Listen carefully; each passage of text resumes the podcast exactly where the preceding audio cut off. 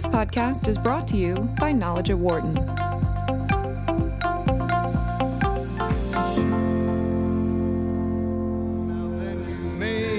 Take that most delightful welcome coffee break. Knowledge at Wharton here on Sirius XM 132 Business Radio, powered by the Wharton School. Thanks for spending part of your day with us. Talking about coffee and the coffee industry here in our final portion of our show. And if you're somebody that depends on a cup of coffee to get you going in the morning, then you may not like what the latest research shows. Coffee is among those crops that is under threat by climate change. Recent studies show 75 different species of wild coffee, which makes up about 60% of the wild population, are at risk of going extinct. Arabica beans, used to make some of the most high quality brews, are already on the endangered species list, and the crop could be cut by half or even disappear altogether in the next 60 years, according to some studies. Much of the wild coffee species is grown in Africa and Madagascar, which has gone through deforestations and human encroachment. The current productivity of coffee is also on the decline, causing anxiety for those countries that depend on this crop for their economic stability. Remind you, the coffee industry is a $70 billion a year business. With more on this issue, we are joined on the phone by Elizabeth Shapiro Garza, Associate Professor of the Practice of Environmental Policy and Management at Duke University's Nicholas School of the Environment. And also joining us, Michael Hoffman, Executive Director of the Cornell Institute for Climate Smart Solutions. He's a professor in Cornell's Department of Entomology and an author of the upcoming book, Our Changing Menu What Climate Change Means to the Foods We Need and Love. Elizabeth, Michael, thank you both for your time today. Glad to be here. Thank you. It's a pleasure to be here. Thank you. Uh, Elizabeth, start with you. I, I, gave some of the numbers, but to put this in perspective, how significant of a problem is this for the overall coffee industry right now? It is incredibly significant. I think that um, not only is the, um, as you had mentioned, the coffee production is down worldwide for a number of reasons um, that can be traced back to climate change. Um, but it's also really incredibly important that um, we have these wild species as um, genetic material for uh, being able to uh, improve and adapt uh, the varieties that we do use of coffee that are producing the coffee that we drink every morning uh, without these wild type species, uh, we don't have that kind of genetic library to go back to uh, when it's when we need to develop new, more resistant varieties. So it is an incredible threat. Um, and I think that uh, it's really important to be starting to talk about some of the solutions. Michael, how significant a problem do you see it? Pretty much the same. It's worldwide threat because of changes in precipitation patterns and changes in, in warming conditions. Um, the producers are struggling to keep up with that production in Central America has really dropped off, as well as elsewhere, and farmers there are switching to uh, cacao for our chocolate. So it's a worldwide problem. Um, and again, to reiterate, the value of these wild species to back us up when we have a new disease, a new threat, additional drought, whatever it might be, are just critically important. How how significant, Elizabeth, going back to, to the countries for a second, obviously it will have an impact worldwide because of the amounts of coffee that are consumed in various countries around the globe. But as I mentioned at the top, there are countries where this is a significant piece of their economic, uh, their GDP each and every year.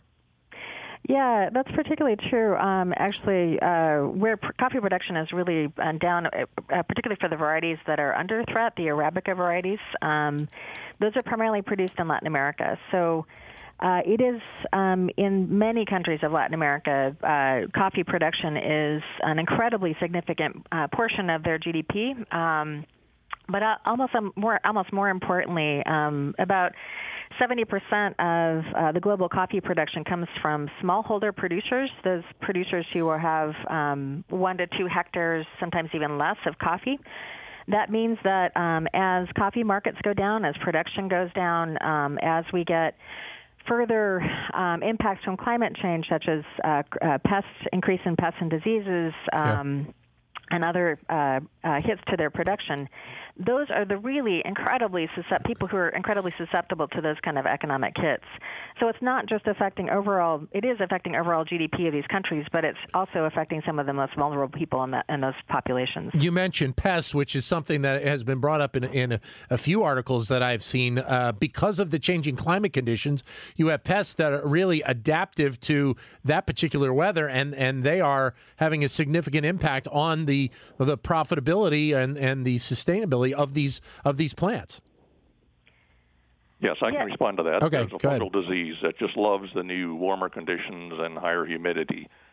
Um, and that's a real serious pest. There's also something called the coffee borer, which is spreading worldwide, and that is um, also um, a very serious pest and one that's really difficult to control. So, yes, there's a, a whole set of a suite of challenges facing the small coffee producers worldwide. Elizabeth, I would think that if you're talking about, as you mentioned, a, a, good many farmers out there, coffee growers that are that are of the smaller size, and you're having this problem. How how much of a potential do we see the corporate side having to come in and, and almost start to to have coffee super farms to be able to get the amount of production necessary uh, to to be able to to to take care of the the global population that drinks coffee? Well, that's an interesting proposition. Um, I think it's not very viable, though. Um, there certainly are areas of the world, uh, Brazil, Vietnam, um, where coffee production is done on a very large scale. But particularly the really high quality um, coffee, the Arabica varieties, again, um, require that they be produced on um, in certain elevational gradients, and that includes that, or that means that they need to be produced in mountainous regions. Um, where it's very difficult to do large scale production. That's one of the reasons why smallholder producers um, dominate in this in the production of this type of coffee. So um, that's not. It's. It, we could certainly uh, see um, larger scale production of robusta, which is the kind of lower quality coffee. Um, but it really to, to maintain especially this high quality coffee you really need to have those smallholder producers up on the mountainsides um, keeping producing um, at the, in that way But are, are from what you understand, are are coffee companies, coffee retailers, Starbucks, for example, are they aware of the problems that are going on and potentially willing to to step in and help if need be? Yes, absolutely. And actually, um, I am working. Uh, well, actually, a number of, of um, coffee companies are working on this issue uh, very specifically, and it's not just the um, large-scale coffee companies uh, such as Starbucks that are doing it, but uh, the entire coffee industry is really concerned about this issue. Yeah. Um, and they are seeing directly the impacts of climate change already. There was a uh, coffee leaf leaf rust disease, um, which affects the leaves of the coffee and makes them all the leaves fall off. Um, that started in 2012 and has really um, since then affected uh, production throughout Latin America. And uh, this is particularly so uh, was particularly notable and noticed by the coffee industry because all of a sudden, you know, their supply was going down, particularly for, again of these high quality coffees. So um, they are, yes, incredibly um, concerned about this, uh, and there are a lot of different initiatives that are moving forward within the industry to support coffee farmers in uh, changing their practices and adapting to climate change. Um, to uh, looking to other areas where they could produce coffee is another uh, strategy as well. But it's a tough problem uh, for a lot of reasons. Michael, how unique is is the, the the growing of coffee? As you both have mentioned, much of this at times is, is on the sides of mountains. Growing it in terms of the scope of, of farming that we know here in the United States, it, it seemingly is a much different dynamic to to have to be able to try and grow the these types of plants and, and the amount that's necessary to send out for supply around the world. Yes, it's a real challenge. I mean, these are small operations, as Elizabeth mentioned, just a couple of hectares. Um, sometimes they have to, well, typically they will dry the beans themselves, and now with the precipitate rain falling at different times, that's a bit of a challenge. So that complicates life. Uh, harvest is difficult on steep hillsides. In some areas, the temperatures are going up, so it uh, makes it even more difficult for those harvesting to um, get the cherries, or what they're called on the on the plant. But at the same time, at the local level, at the farm level, some changes are underway. There's some are switch are using what's called shade-grown coffee. They're essentially planting larger trees that provide a little shade to the coffee plants and minimize the uh, the, the stress from heat.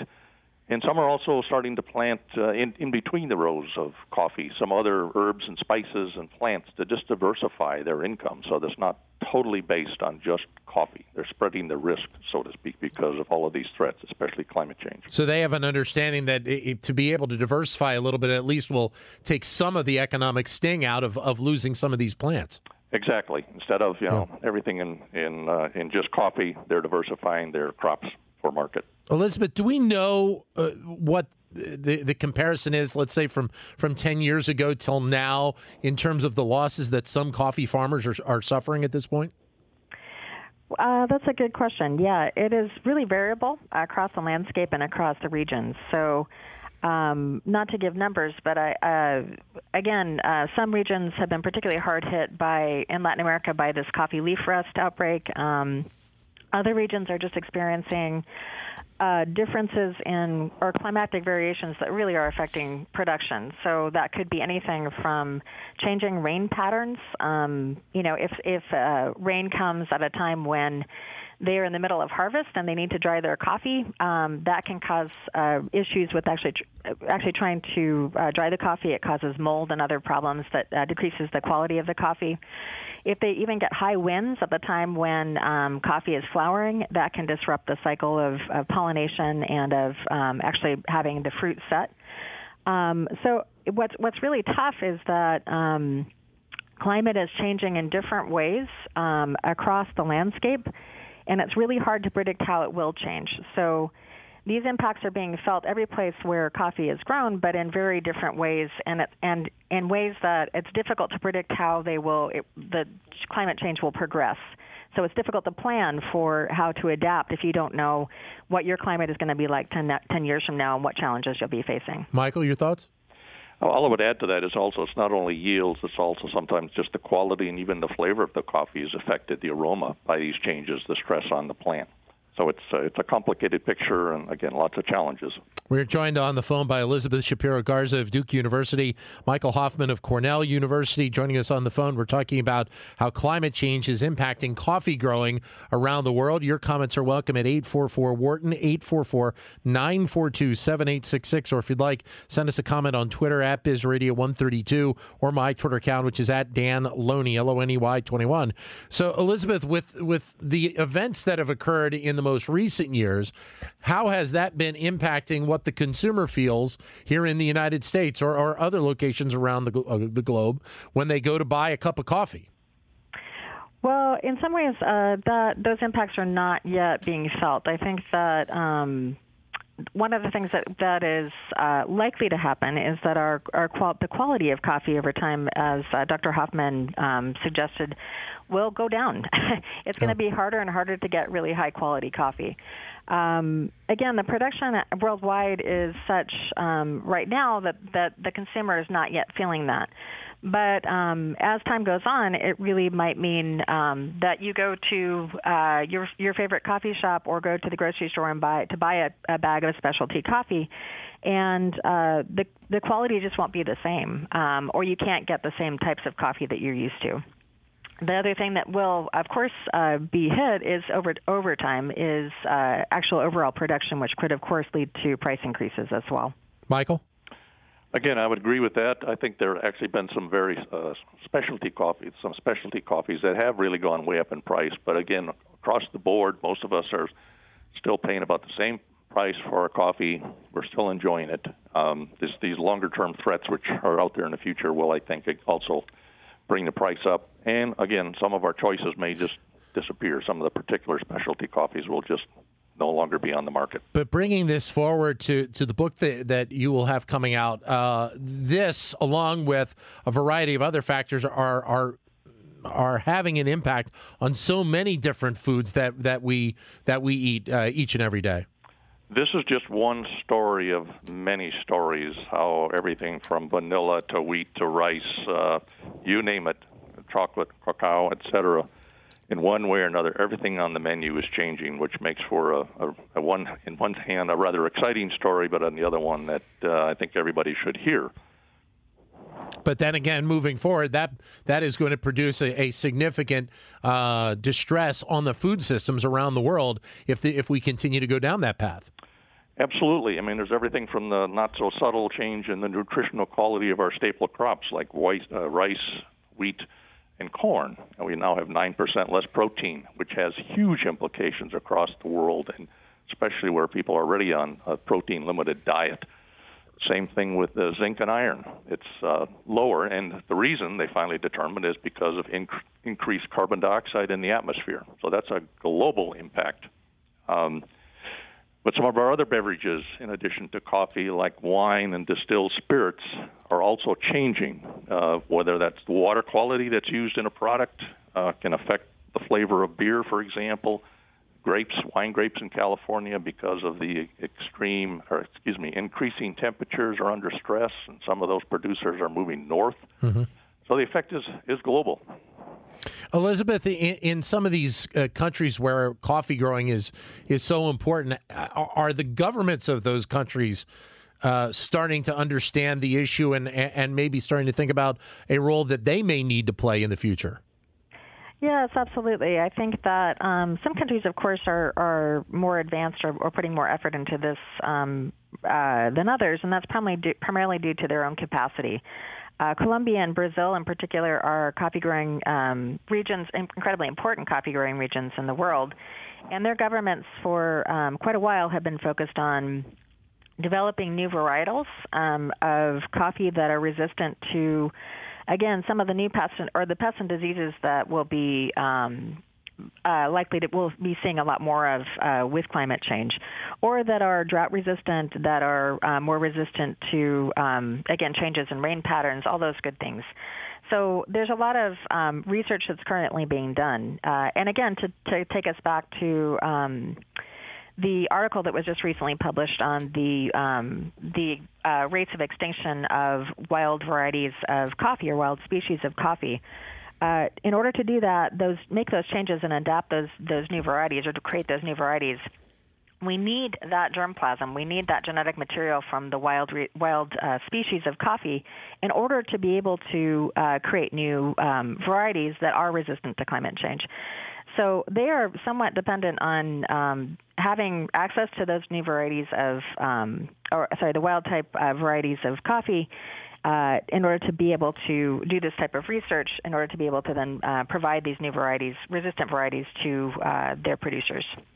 844 Wharton is the number to give us a call 844 942 7866. Or if you'd like, send us a comment via Twitter, either at Biz Radio 132 or my Twitter account, which is at Dan Loney, L O N E Y 21. Elizabeth, when you're talking about the, the, the, the scope of this industry and, and the taste of, of the different beans, how much of a recognition? I mean, there obviously is a recognition of the different tastes within the industry. How much of a recognition is there uh, uh, do you think of the general public to a different flavor, a, a, maybe something different than they're not used to? Well, that's a good question, and I think that um, it definitely depends on who's drinking the coffee. so, yeah. Um, here, certainly here in um, the United States and in Europe and elsewhere, there has been uh, since the 1990s an incredible growth in the specialty coffee industry, um, and those those coffees really are high quality coffee. They are um, again from the arabica varieties of of coffee, which produce uh, what is considered a higher quality bean.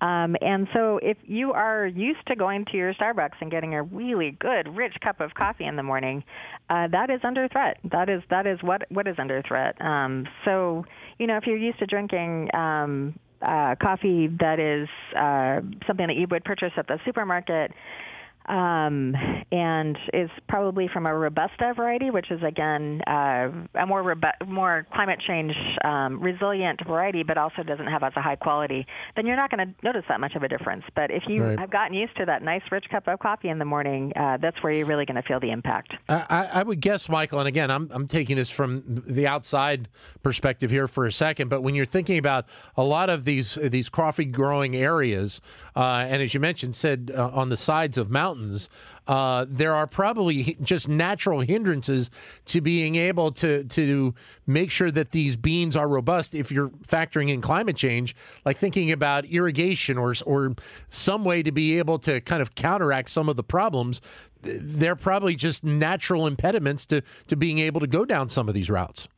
Sure, and I think a lot of these farmers are they have limited capacity. They can't they can't necessarily invest in irrigation or make radical changes. And we've talked about moving the uh, coffee production up slope, so to speak. But okay, what's up there already? Um, yeah. Would that lead to additional deforestation, another harm that uh, we really don't want to uh, to see happen?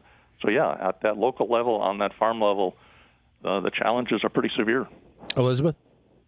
Yeah, that's actually. Um, I've done quite a bit of research with smallholder coffee producers uh, throughout Latin America, and they face really significant challenges um, in in considering how to uh, adapt their production and their, their management strategies in the face of climate change. And one of them, as um, Dr. Hoffman mentioned, is really that you know if you have uh, one to two hectares of land and you need to think about trying to move your production up to a higher elevation. Well, you don't own that land, and yeah. you don't have the resources to buy new land. Uh, it also is a lot of the. Um, the thing about coffee to mention too is that it's what's called a permanent crop. Um, so that it's grown on bushes uh, that it, it, oftentimes will take up to five years to begin producing. So, if you think about um, having to move your crop someplace else, plant new bushes, coffee bushes, and wait five years to get any production, that's a huge risk, you know. Yeah. And it's also, you know, you don't these smallholder producers in particular don't have the financial resources to be able to weather uh, those types of shocks or to be able to invest and wait and t- to get their production started after five, three, five years. So, um, and I would, and I would, significant challenges. And I would think that the margins are already probably pretty tight for many of these coffee growers. They are, and one of the other issues that they're facing too. Absolutely, yes, they they make very little off of um, the climate, the coffee that they're already producing. And uh, one of the issues is that a lot of the new, um, what are called climate resistant or climate change resistant varietals, um, are of a lower quality of coffee. So they're already not getting very much for their high quality coffees. So if what they can produce now is lower quality, they're going to get even less um, as a result. So yeah, it's really they're in a really really tough spot. Michael, how, uh, there's probably a, a, few things that you could put in here, but but how do you think that that this needs to be addressed moving forward? Well, I think we touched on a number of uh, opportunities, and that's for these major can our major uh, coffee companies like Starbucks and others, and they're starting to do that. Invest locally to ensure that that source is uh, maintained. Um, we touched on breeding or developing new varieties that are drought resistant or pet resistant, pest resistant. That's kind of a standard reaction to these things. And then I guess at the local level, just helping inform or work with the farmers directly and providing them all the latest uh, information and suggestions and ideas um, um, and how we, they can move forward at that small scale. So I think it's the whole value chain has, chain has to be involved from the producer to the consumer to take it all the way to uh, maintain that crop and maintain our, our access to the delightful coffee that so many of us enjoy. Elizabeth, your thoughts? Yeah, actually, I think um, Dr. Hoffman already covered most of it. But really, what I would say is is that those um, absolutely what's needed is to work directly with the producers themselves and as we already said, there, there's lots of obstacles to just changing the way that we produce coffee. We need to have those smallholder producers stay on the land, keep producing coffee, have that be sustainable both economically and environmentally. So what we need to do is work with those producers to figure out with them um, how what adaptation strategies are going to work according to the context that they're in, according to the kind of challenges that they're facing. Um, and there's lots of different tools for doing that. So uh, not just present them with this is the solution, but talk with them, work it through, think about what their needs are, what their context is, and find the adaptation strategies that um, can be really adapted to their particular situation. And we need to have consumers be aware of this, be willing to pay a little bit more for coffee, um, and have definitely have the industry uh, involved, uh, as Dr. Hoffman said, across the supply chain in supporting these adaptations.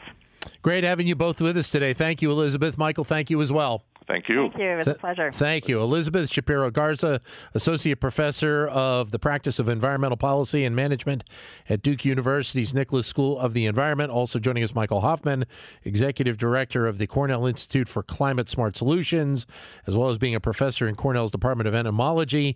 He has, as we mentioned, an upcoming book, Our Changing Menu What Climate Change Means to the Foods We Need and Love. For more insight from Knowledge at Wharton, please visit knowledge.wharton.upenn.edu.